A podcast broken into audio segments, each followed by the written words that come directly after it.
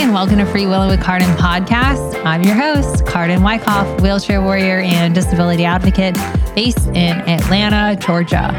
On this podcast, we believe in creating an accessible world strengthened by supportive allies to build inclusion and belonging. We share stories from people with various disabilities and help to break down barriers for the disability community. If you like what you hear on this episode today, please rate, review, and follow this podcast and share it with a friend. I'm giving a shout out to my friends at iAccess Life. It's a mobile app that rates and reviews places on the built environment to break down barriers and transparency on the bathroom, interior, parking, and any time that you go into a new place. You can find the mobile app iAccess Life on Google Play and the Apple App Store. Make sure to use the referral code CARDEN, C A R D E N, which is my name, when signing up. Today's guest is Tim Villegas. He is the Director of Communications for MCIE and is the Editor in Chief of Think Inclusive, which is MCIE's official blog. MCIE's Think Inclusive blog exists to build bridges between families, educators, and people with disabilities to advocate for inclusive education. And they do this by publishing content from disabled advocates, parents of children with disabilities, and educators who are all in for inclusion. You can hear more about Tim Villegas and the content that he's creating as well on the Think Inclusive podcast, which is also found on Spotify. I also want to bring some attention and awareness to what's going on in the world and be sensitive to that, and also just use my voice on this podcast to talk about it and bring awareness.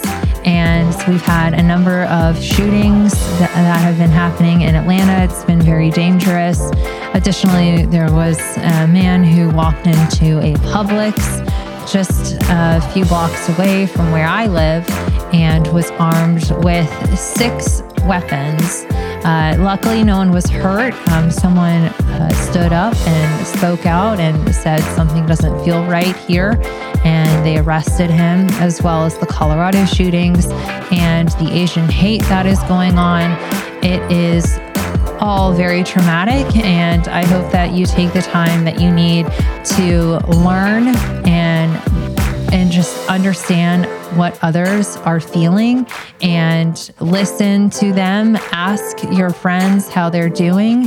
Additionally, in in Georgia, they just passed SB 202, which is, in my opinion, a, a, an extreme voter suppression bill, and it was just signed into law by the governor. And that is a huge impact on voting, not only for um, BIPOC, AAPI, and other underrepresented minorities, but disabilities. And for someone like myself, we're now restricted on the number of ways that we have the ability to vote. And it's really disheartening. And I think it's our time now to just continue to break down the racism, the ableism, the misogyny, and the systemic oppression that continues to happen by certain people in power. And it's unfair and it's not right. And here in the United States, we have the privilege to be able to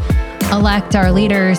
And I think it's important if you haven't already done so to understand the bills that are being drafted and to start educating yourself on them and pay attention to which way people are voting and use your voice in public comment and email your representatives and your senators and your council members because your future and your current now is impacted by the legislation that gets passed. So, kind of just summarizing, I'm hopeful for the future, and I also am sending good vibes and thoughts to those who are facing emotional turmoil right now, but also to recognize that it's okay to feel those feelings. But if it does get to a point where it, it is impacting your day to day, please go and seek help. Look for other resources and, and or talk to someone in your circle to be supported. All right, let's get to the episode. Hey, Tim. Happy Monday. Thanks for joining the podcast. How's it going? Uh, fantastic. How are you, Carden? I'm great. It's a lovely spring day in Atlanta and looking forward to the warm weather. I don't like cold weather. I don't know about you, but no, I uh, I'm originally from California where mm. you know 40 degrees you had to put on like a parka. So yes. Yes. I know all about that. I used to actually before the pandemic would travel a lot to San Francisco. That's where our company is headquartered. Mm-hmm. And it's cold in San Francisco. yeah, yeah. Well, it's right on the ocean, so it, yeah. definitely the breeze, you know. yeah. Well, I'm excited to talk to you today about your work with Think Inclusive, eh, which is an advocacy blog for education, as well as your other work in education and how we create inclusive experiences for students in the K through 12 space. So I'll kind of give you the floor, but I kind of want to know, you know, why should people care about inclusive education? Well, you know the, the organization that that I work for, MCIE. One of the things that we talk about is that inclusive education really starts in neighborhood schools. And when you're in a neighborhood and you have a community, some of those members in that community are going to have disabilities. And the more that we can keep a community together in a neighborhood, and not have students that live in that community go to other schools or you know uh, separated from that community the more those students are going to grow up from kindergarten all the way to high school and they're going to become part of the workforce and they're going to just be it, it's going to be normal to have kids with disabilities in their life and so having inclusive schools and neighborhood schools are really the foundation for having inclusive communities and that's really what we're looking for is like the outcomes of inclusion uh, and hopefully have an inclusive society. And i think that you know one of the best ways to do that is to build up our public schools.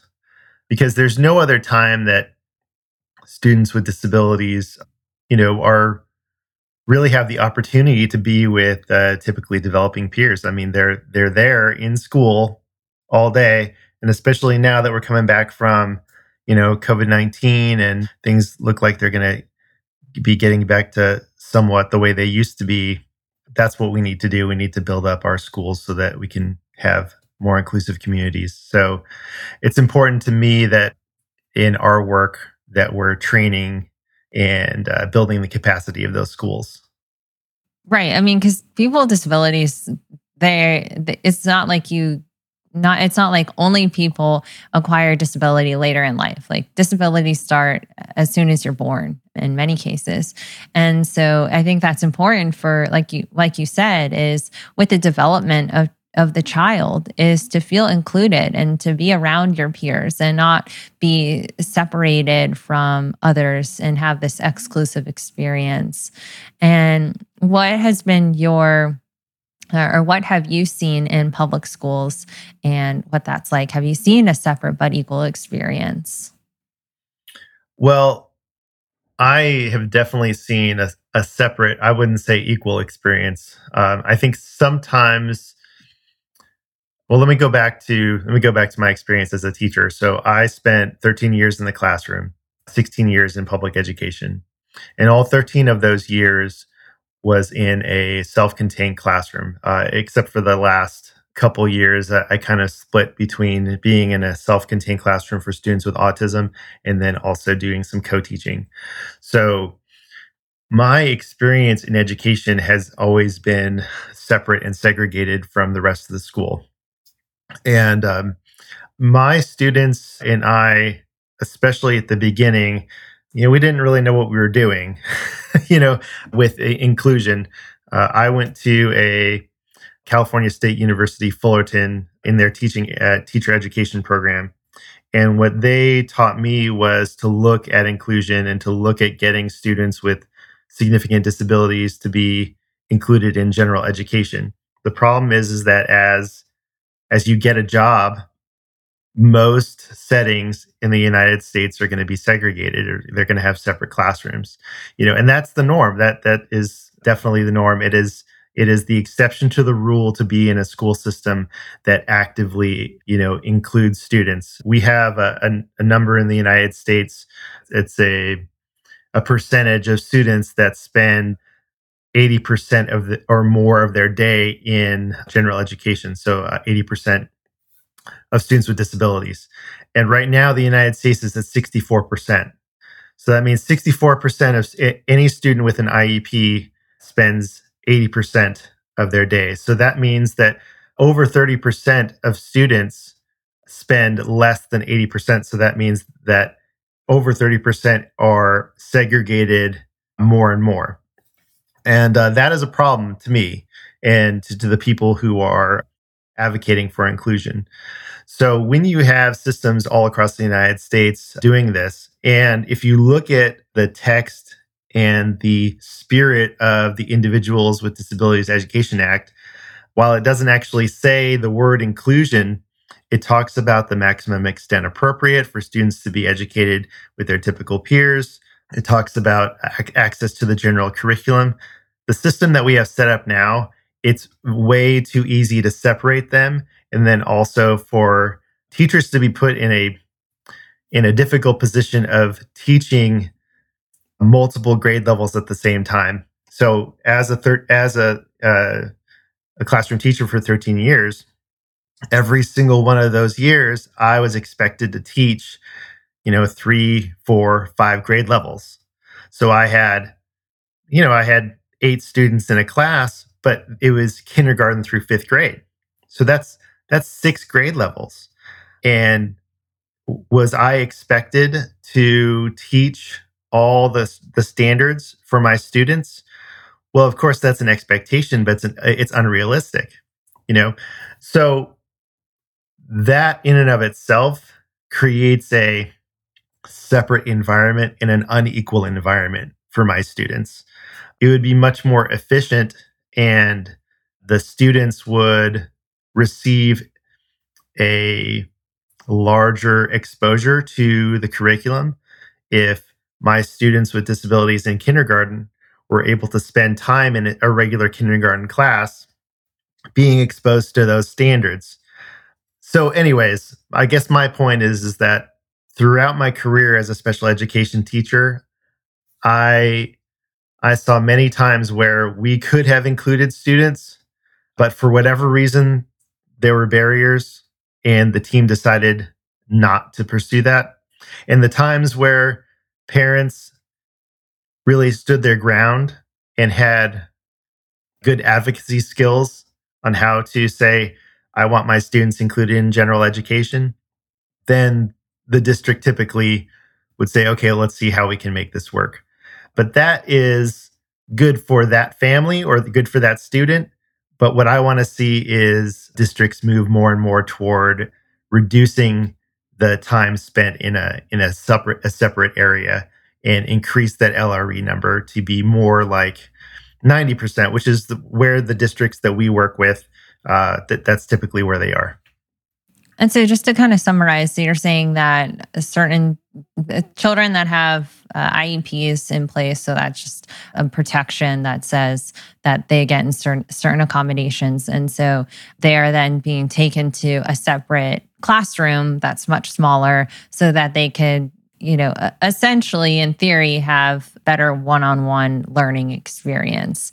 So it would be, you know, one-to-one, one to two, one to three relationship with the teacher versus a one to 30 or a, a one to 25. Is that what you're saying? So you're in like a separated classroom that probably has fewer children, maybe lower sensory for certain individuals. Is that right? Okay. Um, and yeah, you're saying for, that they're the spending. Part okay. Okay, cool. And you're saying that in that classroom, you are expected, you know, you have children from all different grade levels. And so you're expected to at least keep them on target with their curriculum and that they're spending more time away from the regular classroom. Is that what you're saying? Just to kind of summarize. Sure. Um, that is what I'm saying. And I think to add to that, the expectation that you know this is how we've been doing it for for many years but what i'm trying to communicate is we don't actually have to do it that way. Uh, and Okay. when you look at when you look at data to say when you look at the the data about inclusion and about how we can restructure how we how we teach students with disabilities the outcomes are better for students who are included. And so just to paint a picture because a lot of times when i talk about either getting rid of or reducing self-contained classrooms people have a hard time understanding what that may look like. And so just to paint a picture we have let's look at an elementary school and you have you know kindergarten through fifth grade. And let's say there are three or four self-contained classrooms in that school. And however that school decides it wants to you know split kids up and and say they're educated there. Any when you look at a school uh, and- and a concept in, in inclusive education is it's called natural proportions. So in a school community let's say 10% of that school community there are students with disabilities. And so when you're thinking about reducing the number of classrooms, special classrooms, and well, where are we going to put kids then if they're not going to be in a special classroom?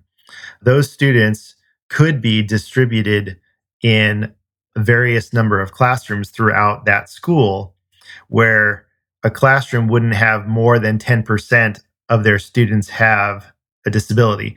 So if you have 30 students, then 10% would be three. So then three of those students would have IEPs. Whereas what we typically call inclusion classrooms right now is you have 30 students and 15 of those students have IEPs. And again, it's kind of going back to that idea that we have to efficiently serve students, but instead we put a lot more work on a few number of people to deliver services.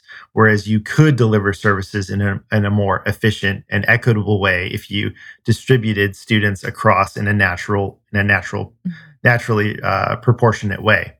So, But not to mention, also, kind of want to add, you know, each one of these students has a. I had an IEP in in high school, actually, Mhm. so it came later because that's when my disability started becoming affecting my education. And each student has an IEP, and it outlines what their requirements are and what their accommodations are being asked of.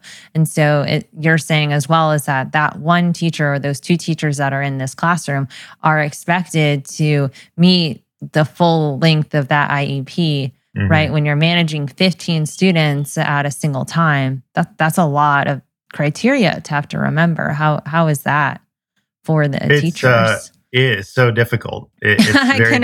imagine. Um, yeah, yeah, uh, and um, you know, and the the it's it's the expectations of what they're supposed to do with with just managing again, like you said, the accommodations and modifications, and managing IEP goals and objectives for half that class. It's so difficult. One of the biggest barriers to this uh, to changing the system though is mindset because if you even bring this up to a school system or uh, grade level even you know they're like oh well no no no no um, i taught inclusion last year. You know or who's going to be the inclusion teacher this year? So you have like you have a five general education teachers in a in a grade level let's say there's five third grade teachers and one special education teacher and so that special education teacher maybe is paired up with one of the third grade teachers and spends all day with that teacher. And so any any student in third grade that has an IEP goes to that class. Well, that's overrepresenting, right? If we go back to that idea of community and natural proportion, it's overrepresenting that class for students with disabilities. And so all of those other classrooms don't have the opportunity to be with students who are different and maybe and and have uh, um, you know have services. And so one of the one of the ideas that we get pushed back about this uh, about this idea of of spreading uh, kids out is well how are you going to deliver services then. And I think one of the things that's really important is how the how we deliver services right now which um, is you know the one teacher and and one special ed teacher one general ed one special ed teacher and uh, delivering services to one classroom how we're doing inclusion now it's it's too burdensome. And if we spread out and do more collaborative teaming and really planning for students then the general ed teacher doesn't need to have a special ed teacher in the classroom to deliver services. And there's actually nothing in the in, in IDEA that says a special ed a special education teacher has to be the one that delivers those services. So that ends up being one of the issues that uh, that people are confused about is that you know if you have one teacher and you have three students that have an IEP they can have those services without a special education teacher being in there. The special education teacher can just consult with that teacher and say, okay, these are the things that you need to do. These are the accommodations and modifications. And the teacher can do that because that is not going to put that much of a strain on the teacher. The other part of that is universal design for learning, which is a concept of delivering instruction in a way that isn't just for one type of student, but it looks at the wide variety of skill levels and passions and interests and engagement of those students and how to deliver instruction, which is a whole other discussion. But there are ways to do it to change how we teach students to make inclusive education possible. But right now, if we just say, okay, let's get rid of all uh, special education classrooms and we're going to naturally proportion them. And then voila, inclusive education. Well, that's a, a recipe for disaster. yeah, sounds like it. I mean, because there are children that that do need that extra time away or, or to be separated because they can't concentrate. They can't you know they can't excel in a classroom when there's 30 other individuals. And so yeah i think it, it goes back and forth. There's a line that has to be drawn with okay but how far are they going to be excluded from the rest of their peers? Because it is important that they do assimilate because that's just how they grow and that's how they learn. And it's just that peer-to-peer interaction one thing I've heard in these inclusion classes or in these um, in the special education classes is that there are children that are aggressive and mm. have aggressive tendencies, and I've heard things of teachers getting bit and hit, and and that there's no support. And I'm not saying this is for every, but I'm just saying these are instances that have happened. And I'd like to know, you know, are the, is there support for teachers from a safety perspective? And what is the the turnover rate in those special education classrooms when that happens? Oh that's a great question. The support really depends on the school district. I can tell you with my experience working for cobb county we had we had a lot of we had a team of people that was dedicated to behavior support. Now I, I was always I was always really impressed with the dedication of of the leadership to provide behavior support. The only thing that I really differed in was I felt like if we were spending all of this time and energy, you know, with behavior support in self-contained classrooms, I wish we we we could have done the same thing in in uh, classrooms for students with uh, that that were um, included, which we which we did. And as a behavior as a support specialist, I did support like general ed classrooms that had students with disabilities. But my primary one of my primary roles was to support self-contained classrooms. And so, and I want to get back to what you talked about as far as the turnover rate. So I will get to that. But you know when when you have a self-contained classroom let's say of uh, even if it's even if it's a small group, uh, less than 10 students. And if it's all students with behavior challenges, right? So if you have a class where all the students have the same types of challenges, sometimes that ends up being worse for the student and worse for the teacher because now it's not just one class and one student, but it's one class and 10 students. and so it kind of com- compounds itself. And so teachers absolutely have to do the best they can with what they're given, with with whatever the district, however the district has set up classrooms and support. And as far as retention goes, there's high turnover in self-contained classrooms and special education in general. I think I don't have the numbers. I think Education Week recently put out something uh, which I don't have on the top of my head, but I believe it's uh, you know it's it's ba- about fifty percent. So you have about a fifty percent chance of lasting over, like, I think three or four years. So, and why do you think that is? Having all your experience in education, I think mostly it's support or feeling like they or lack of support. You mean? That correct. Yeah. Okay. I feel I feel it's the lack of support and the unrealistic expectations that are put on teachers.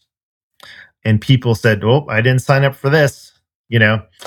And also it's really difficult to be a self-contained special education teacher. I mean, it's it's difficult to be a teacher. period. It's it's difficult. And we as a community as communities and societies we don't value edu- educators as much as we should. So, so that's certainly part of it. It's not all yeah. of it. Um, like in terms of pay and representation is that kind of what you're leaning towards? Yeah yeah. And okay. just you know even respect uh, you know i i had lots of conversations with family about like oh i bet it's nice to get that summers off you know, which is yes. My mom cannot yes, wait. It is. she she is like eight weeks isn't long enough. yeah.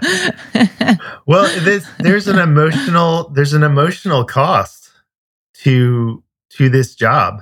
You know, to Especially being an educator. now with the oh, pandemic gosh. and virt- and hybrid learning and having to teach. So my mom, as a teacher, she's a fifth grade gen ed teacher, mm-hmm. and um, in Cobb County, and she is doing these hybrid models, which is required by all the teachers, as far as I know. And it's you have an earpiece and and in in one ear but then you're for and you're teaching the virtual kids you know the four or five kids that choose to stay home. And then you have a classroom of 20 other kids. So you're dual teaching.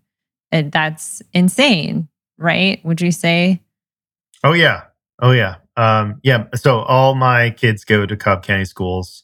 So okay. i have a high schooler and uh, two elementary. And it is amazing. It, it, it's amazing to see how dedicated the teachers are to making this work you know? And i don't know how you i don't know how you do it other than realizing that okay this isn't going to last forever because th- this can't be the model. You know no it can't. cannot, it's not sustainable. And you know and some teachers were like nope i'm out you know? Yeah huge uh, it's the educators are leaving right and left. Yeah yeah. So it's really unfortunate. But also, it's like, where's the support and the proactiveness from upper level districts, right? And yeah. board. Yeah. And I, and I would like to say to you, um, speaking about uh, educational leadership, whether you're talking about inclusion or whether you're talking about any sort of change that you want in education, it all needs to come from the top down. So, in the districts that that MCIE has worked with over the last 30, 40 years, actually 30 years, sorry, that uh, early 90s is kind of when MCIE first got rolling. Uh, educational leadership has to be on board with systems change because if it isn't, it's just a small group of educators or maybe one school that wants to make things different. And maybe that works for a year or two or three. But as soon as you get an, uh, a principal that is like, no, I don't really like this, we're going to change it back. Or you get a new teacher or a new school, all of those wonderful things and things you imp- implemented end up just going away. So it has to be the vision, you know, from the from the top. And I would say Yeah. that the same thing applies to any kind of support for your educators. Supporting your teachers has to be a priority, and uh, listening to your teachers has to be a priority. Otherwise, you're gonna you're gonna lose people. That's one thing I always felt, at least for Cobb County, they did a good job is uh, trying to support teachers.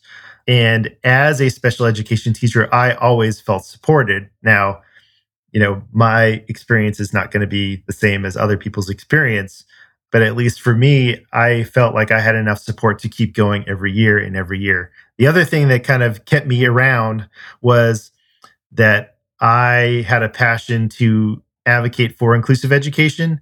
And so I was advocating at, the schoolhouse level and you know, I created the blog and connecting with lots of educators all around the country who had the same vision. So having that outlet for me was a lifesaver. So that's probably why I lasted so long. Yeah, I mean, well, you saw the vision another and another kind of like side project for advocacy, right? You saw Mhm. the problems and you're like, okay, well, let's work to build a better and more inclusive world and that's what you're doing with the blog. And so what are some of the trends that you've been seeing? I assume that you're you're constantly researching things across the world or is it just the United States in terms of inclusive education and what are what are districts that are doing it really well and what can we learn from them So I think the first thing to know is that it in, authentic inclusion is happening all around the country. It's happening in charter schools. It's happening in private schools. It's happening in districts who want to see a change. And I have the privilege of working with and talking with educators all over. Uh, and I'll, I'll highlight two off the top of my head because they're people I interviewed for for my podcast actually. So Jennifer Spencer-Iiams is an assistant superintendent for the West Linn Wilsonville School District near Portland, Oregon. And they wrote a book called Leading for All. And for the last nine years, their district has gone through a journey of systematically including students, reducing the amount and getting rid of uh, self contained classrooms. And remember, uh, pre, at the beginning of our conversation, I, I talked about that 90% number 90% of students uh, being included 80% or more of their day. Well, they're at that 90%. And it took nine years, but they had the commitment to do that. The other one off the top of my head is Megan Gross, who is an educator from the Poway Unified School District in San Diego, California. And while their district hasn't completely it's not like 100% of their schools. They have I, I, believe it was 50% of their schools were moving toward a more inclusive model. And so she and another uh, another educator are supporting the professional development for for those schools to become more inclusive. And so there are districts in maryland that are doing the same thing. We're working with a district uh, in illinois and over the years we've we've worked with many, many school districts on this change. So, and uh, the other thing is most recently, the state of Washington passed, I believe, a resolution to look at how they can create their schools to be more inclusive.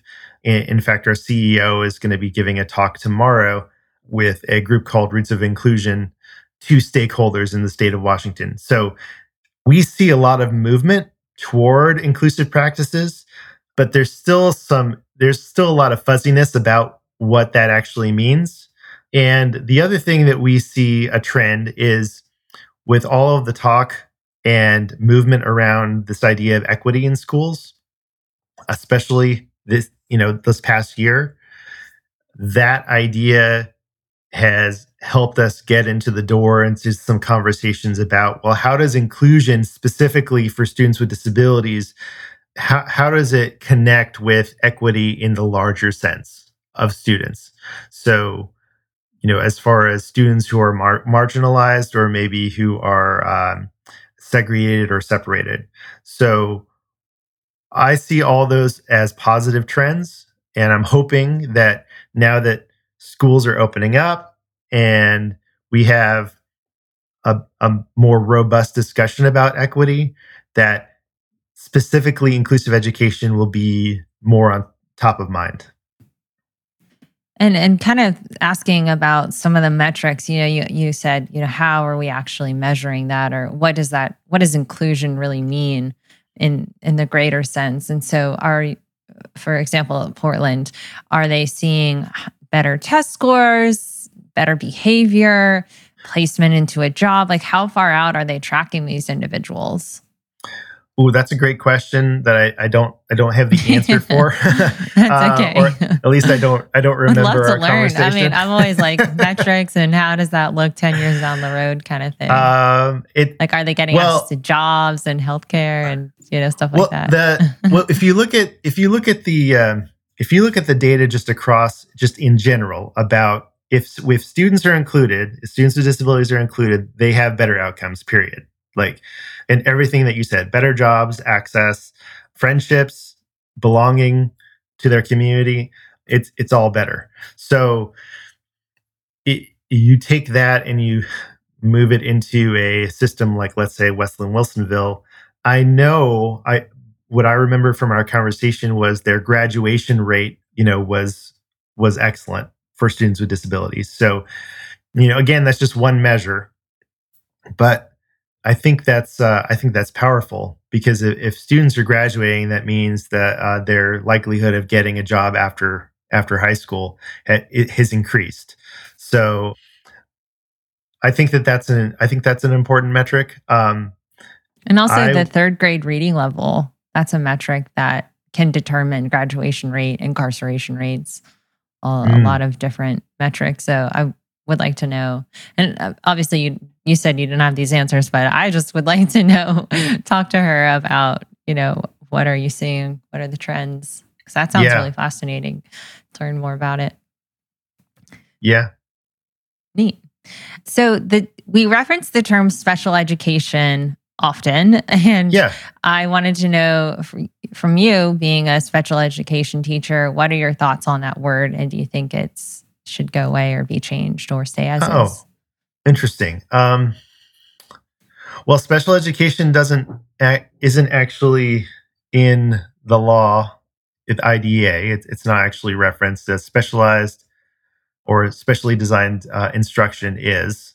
So, a lot of times we'll talk about SDI or specially designed instruction as a way to separate this idea that education has to be special and and then uh, therefore be delivered in a special place or separate place.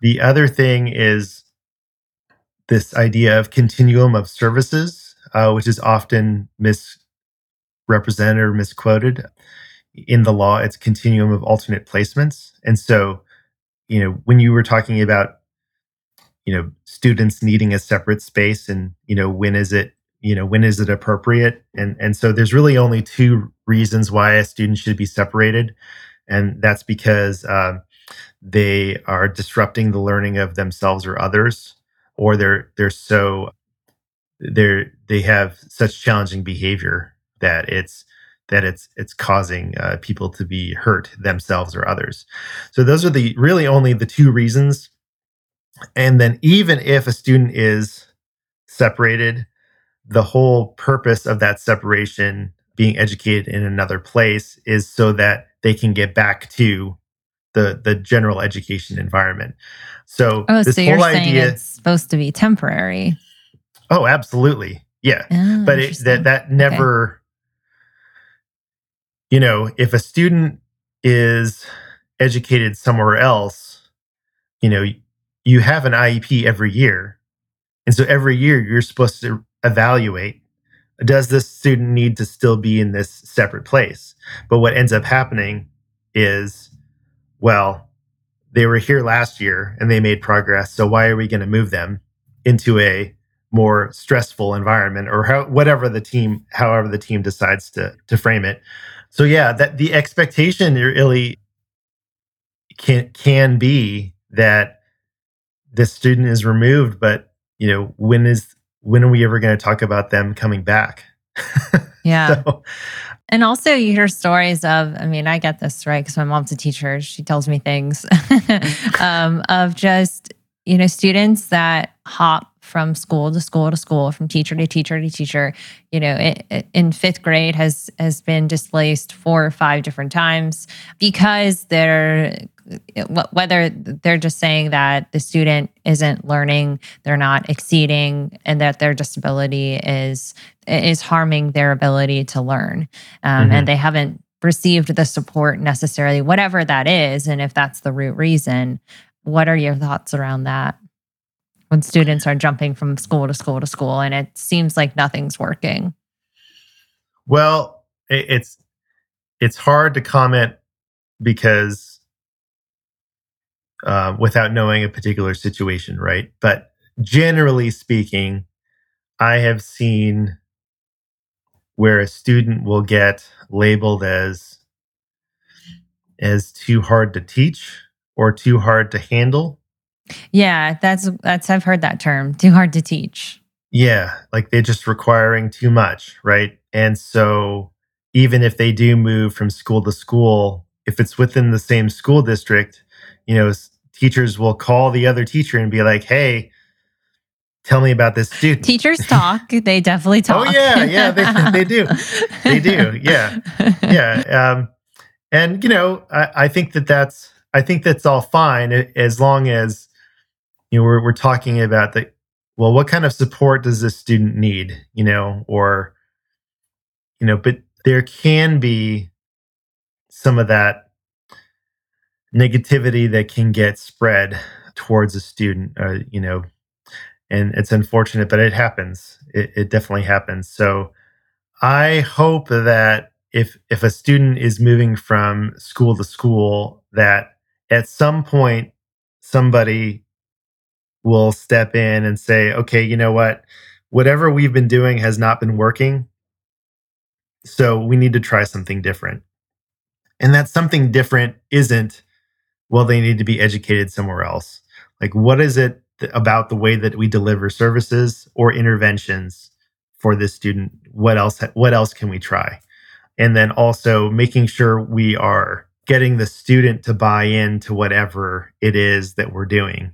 You know, there's a lot of uh, doing to to students. You know, like I'm going to do this to the student, and then therefore the student will become better or be a you know a better learner instead of involving the student with the actual intervention or whatever it is that we're trying to do.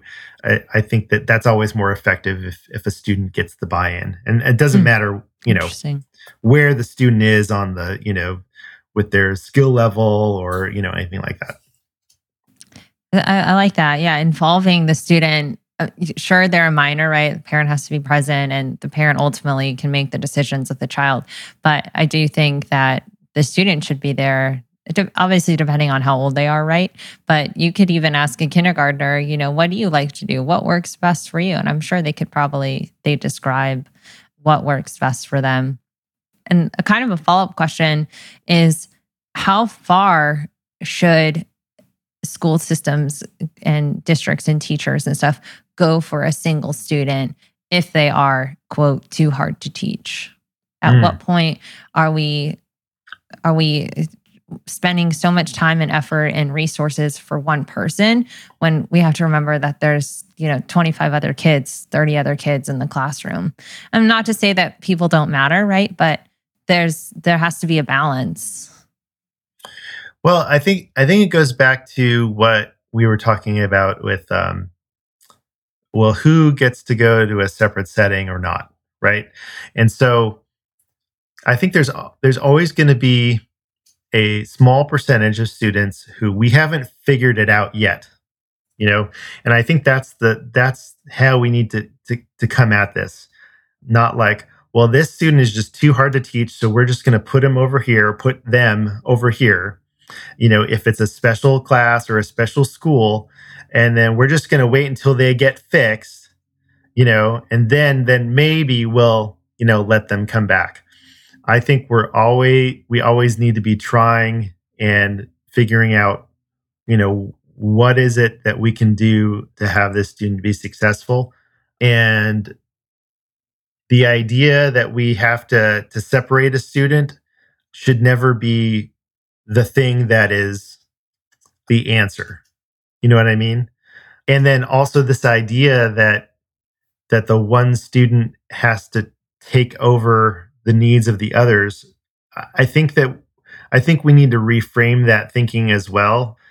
Because what ends up happening is if we if we think that this student that is taking up all of our time and energy allegedly is taking up all of our time and energy.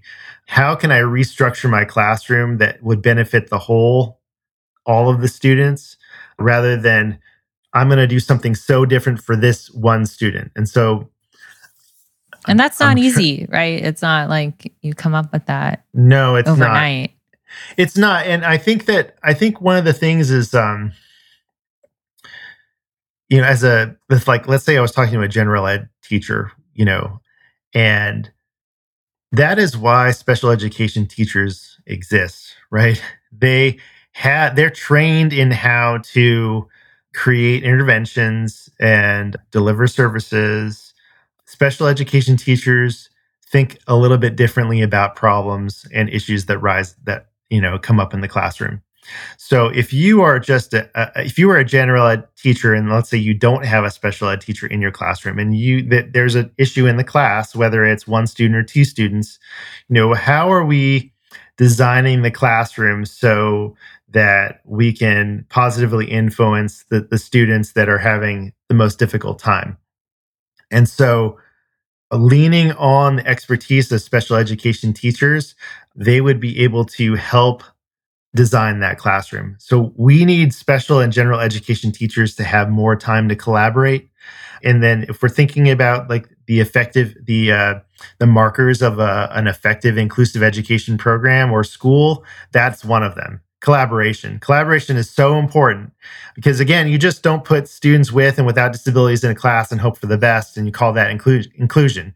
Uh, you actually need to spend time planning and preparing for that class and for the strengths of those students. So, if you have a teacher who feels like there's that one kid that's taking up so much of my time, then I would say, how can we support that teacher so that they're not feeling that way? Because we can change how we're delivering instruction in that classroom so that the that one student isn't isn't taking up as much time. Um, you know but let's say that it, that it is. Let's say that we've tried everything and it's just not working. Well then okay after we after we really take a look at some data we really you know see what's going on if that student needs to be in a separate place for a specific amount of time okay. But when are we bringing them back? Like what's the plan? Like we don't just send them off somewhere and say, okay, whew, I'm glad they're gone. right. Yeah. And you don't want it for the teachers to feel like, thank goodness I can get rid of that child, right? Because that's a bad sentiment. Like they're a person at the end of the day. Mm-hmm. And it seems like they are missing something in their education that is working for them. So I, I like that that really idea of partnering up with a special education teacher. It sounds like that needs to be something that should be instilled with every with every start of a new year is you know come in 30 days 60 days and analyze the new batch of kids and figure out some solutions of what works best for them. Would yeah that's, that's, kind of what you're talking about? That's exactly what i'm talking about. Um, so in the schools that we work with let's for instance say a school district wanted to start this process with us. And I said, you know, Tim, I'm really excited. I want to, we want to change the school district and we want to move towards inclusive education. How do we do it? well, the first thing we would do is spend a whole year planning. So we would not move any kids or attempt to move any kids for one year. And we would only select a certain number of, of schools. So if there's 30 schools in a district, you know, we would only, you know, pick maybe three or four schools. So about 10%. And so, yeah. And so that one year would all be about training the staff on how to collaborate, trying to change some of that mindset, talking to parents, talking to the community, saying, this is what's happening, this is what we're doing. And then that way it's not a surprise. And then uh, the first, one of the first things we would do as we would look for that second year is target the students that are educated somewhere else. So if you have a student that is uh, zoned for a neighborhood school, but because of their disability, because the team has decided that you know they need to be educated somewhere else, and they're uh, in a school that's five or ten miles away, we'll say, you know what, we're preparing our school to be more inclusive. We would love for you to come back and be part of our neighborhood school. And so the team would meet and say, yes, that's a great idea. Or they would say, no, we like where we are. And we'd be like, okay, because again, we cannot mandate a, uh, a student to just come back, you know, because it's an IEP team decision. So once we did that, then after that second year, we would just increase the number and increase the number and kind of increase the capacity of the school district. That's how that we work in school districts and we've created change, you know, over the last, you know, 30 years doing it. So uh, that's that is our method. our method to, to how we would do that. Yeah. So a whole year of planning and and also the collaboration between the special education teacher and the gen ed teachers. I am interested in that because the general education teachers, is my understanding, they don't get this kind of training in their in their masters and their in their undergraduate no. curriculum. Is that right? That's correct. They, and so they is don't. that something that you think needs to change as well? Yes, and uh, I've talked to many, you know, yeah, it's not just my idea. There's you know a lot of people in educational leadership and teacher training that believe that that general education teachers more, need more training on how to work with students with disabilities so that there's not such a stark line between general and special education teachers. If I had it my own way, it'd be one system. And you certainly could specialize, you know, within uh, your teaching credential. But it makes sense to me that, you know, if if you don't have to be a special education teacher to deliver special specially designed instruction, then general education teachers need to be included in how to do that. It doesn't just have to be special education teachers. And there's lots of programs around the United States that do like dual certifications. So, you know, you become a teacher, you you get a general and a special education certificate. I'd love to see that more be the norm as far as when you become a teacher. But then do you think that the expectation is then that that dual certified teacher has to then answer to the other general teachers that haven't gotten that certification? Or is it just more so? Well, like, are they going to become their consultant, or is it expected that oh. they become their consultant, or is that just more so an advanced training that they can learn? I, um, I would hope that it would be more collaborative than that, as opposed okay. to as as opposed to well you have this information so therefore you need to consult with me you know um, mm-hmm. I, I, think i think at, just as educators in general w- you know we're collaborative people you know so yeah. if someone came down you know the hall and was like tim what do you think about this that's pretty normal in the sure. you know in, in a in a school culture so and they don't necessarily know that like oh well tim is tim has this special certification and this okay. you know the one so i think it could be more informal but mm-hmm. it's just having a knowledge base just kind of a general knowledge base of how interventions right. are are delivered i think that that would be very helpful for for all teachers. Nice Wow, what a, a, great hour of conversation. I I could talk all day about this. This is really fascinating. And I keep thinking like I want to bring in my mom and like have her ask you questions as well. that sounds I think she would really benefit from this. But give us your plugs. Where can people find you? You also have a podcast. So Yeah, yeah, thank you. To continue you. the um, conversation. Absolutely. Well, uh, first of all, thank you for having me on. I'm not even Welcome. sure I thanked you at the beginning. So uh, thank you very much. Yeah, thank you. Uh, so um, you can find me um, on Twitter. My my handle is the real Tim Vegas. It's V E G. You're not the fake. Tim. I'm not the fake Tim Vegas. Well, when I first signed up for Twitter, uh, my my nickname was is was Vegas in college. So okay. when I first signed up for Twitter, I was like, I wanted to be Tim Vegas but there was already a Tim Vegas. So I just like, well, I guess I'm the real one. Do people say Tim Villages? They, uh, I've heard my name mispronounced lots of times, but it's Villegas. Okay.